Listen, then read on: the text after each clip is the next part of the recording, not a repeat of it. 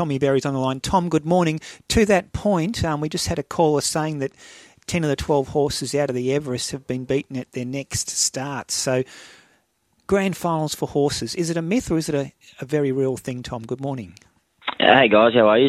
Um, yeah, definitely not a myth. I think, um, you know, speaking with a lot of good trainers over the years, and John Hawkes has always said that, um, you know, once you set them for a grand final, that's when they're peaking. And then you might be able to get one good run out of, out of them after that, um, but it's probably not going to be at their peak. And I think I've only ever seen one horse in my lifetime, or probably two, and that's Black Caviar and Winks that could, you know, line up for two or three grand finals in a prep and, and just get it done. But you know, that's why they were freaks. Yeah, good good point. Yeah, and in the modern era too, when um, uh, pre-steroid, uh, you know, steroids are banned, but in that era pre the banning of steroids, horses could potentially do it. But in the modern era, Tom, as you as you point out, it's drug-free racing now. It, they're just running on their It's natural, recovery. Yeah, Steroids it's so difficult. about recovery. Then, Yeah. you know what I mean. You don't take steroids on the eve of an Olympic final. Correct. They'll take them six months earlier. Yeah, they were banned in the 80s, so it's been a long time ago. But back then, um, you could have a horse run over extended period, no problem. But these days, as, as you point out, Tom, it's difficult. So it makes you appreciate even more what freaks of nature Winks and Black Caviar were.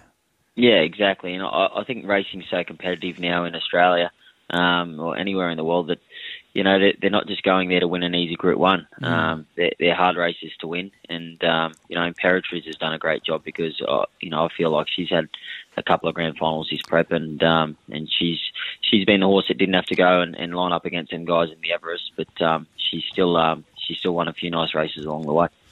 Now, yesterday there were winners galore, Tommy, at Rosehill, but Roots. And straight after the race, I was interested in all the interviews that happened about how there was some thought, oh, do we need to put the blinkers on this horse after its first start? And you said, get the blinkers on. And it won yesterday like a good thing. Yeah, no, look, she's she's a very high quality mare, and uh, she always has been, always raced up at the top level.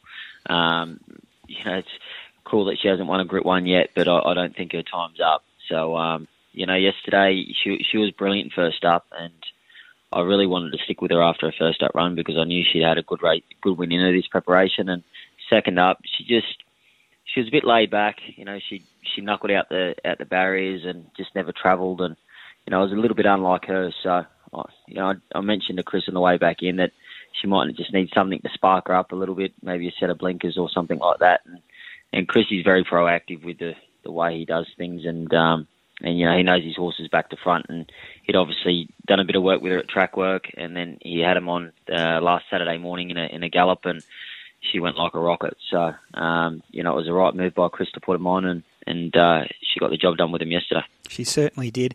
Hey, Tom, I'm really interested in your thoughts on your win on uh, Shadows of Love for Kim Waugh because you had a giant of a horse called Black Duke on your outside there at the top of the straight. Your little mare tried to shove him out of the way, but it, that wasn't going to work, so you had to bide your time. Gee, it was a good win by Shadows of Love.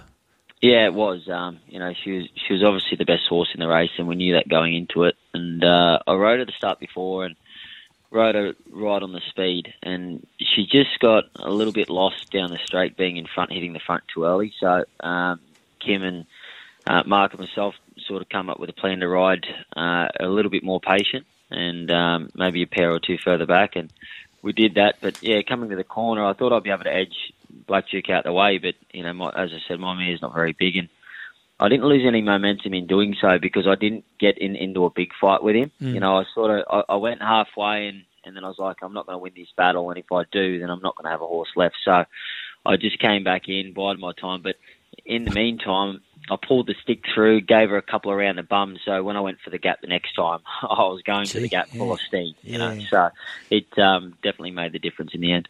Yeah, well, after the race, Kim Waugh admitted she'd given up on Yeah. you. she thought this is going to be a hard luck story. Anyway, hey, uh, the, the, the, you rode a treble yesterday, Spycaster in race two, the 2,400 metre Nice win. benchmark 78. Yeah, Ray's just saying it's a nice win. Yeah, and he- you know he's a, he's a nice stayer on the rise. He's been everywhere this preparation: Queensland, Melbourne, Sydney. So uh, he melted a bit in the yard yesterday. He might be coming to the end of it. So um, it's uh, these days, that you know, they, they go around every week now and, and race for great prize money, and, and Chris does a good job finding that, whether it's up up north or down south or or here in Sydney. So there's plenty of options for horses like him, and um, I think he'll come back even a more improved horse next preparation. Tommy, you sound like a, a trainer in the making when you finish your career. You're, you're, suggesting blinkers here and horses are flying. You're spotting horses that are coming to the end of a campaign. You're a bit of a horseman. You're going to train yourself one day. No, I don't think so, but I, I do. I, I, I, ride. I ride a lot of track work. Um, I think I ride four or five days a week track work. So yeah. I get to spend a lot of time with trainers and, and pick their brain and and um, you know they're, they're incredible what they do and and they they work harder than us. Obviously, they're they're there twenty four seven. So just picking their brain of a morning and, mm. and seeing where they place their horses and and why they make decisions to put things on or take things off, and um, it, it's quite fascinating and interesting. And and I take a a lot of um, a lot out of that and a lot yeah. of interest. And um, so, yeah, being at track work so often probably just helps knowing a bit more about the horses and, and the trainers as well, which is important. Yes, I always say if you could train out of a textbook, anyone can do it, but you just can't do it. It's so much about the eye or your gut feel. It's incredible. Hey, Tom, um, one of our listeners has just texted, has Tommy got a photo of Winks on the wall when he won the Phar Lap Stakes on her as a three-year-old filly? of course I do. Yes, no. exactly. Yeah. that one, that one wasn't getting away from the forum. Exactly. Um, yeah. yeah. that was a yeah. My, my kids um, look at that and and yeah, they're only young, but they uh, they know who Winks are, and, and that Dad rode her once. It was uh, it was pretty cool. Exactly. Hey, just finally, Tom. Look, I know premierships aren't your focus anymore, and you're quite open about that. But you must be happy with the way things are going for you. That treble yesterday uh, gives you 12 winners already for the season. You missed the first couple of months. You're top seven in the Premiership. You must be happy, way just how things are going for you at the moment, mate. Yeah, no, over the moon. Um, Paul and I had had our focus on you know getting half you know halfway up the ladder up into the top six after a couple of months, and, and we've been able to do that, which is good. And um, you know it's it's been incredible the the amount of support that I've had since I've been back, and um, has been great. And working really hard to, to keep that support going and, and keep the ball rolling. So um, yeah, as we've spoken about previously, and it's well documented that I'm I'm just feeling really good at the moment. I'm mm. I'm loving my racing and, and loving life in general. So it's it's probably showing in my riding as well. Absolutely. Hey Tommy, just before you go. Um, your Thailand detox mate, Huey Bowman, you and you and Huey and John O'Shea, what, you went on the juice diet or something like that in Thailand. He had that fall at Sha Tin mm. last night. He seems to be okay though, with just a, some some fractures. It's a tough one for a jockey to watch, isn't it?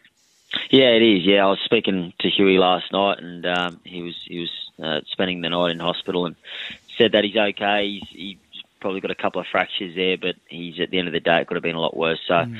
he's he's uh, counting his lucky stars and he's in good spirits, which is nice to see. That's great. Great to get that mate. update. Yeah. Hey Tom, appreciate you coming on this Sunday morning. Congratulations on your form and uh, hope it continues. And uh, again, thanks for coming on this Sunday morning, Tom. Thanks, Randy. Always pleasure, guys.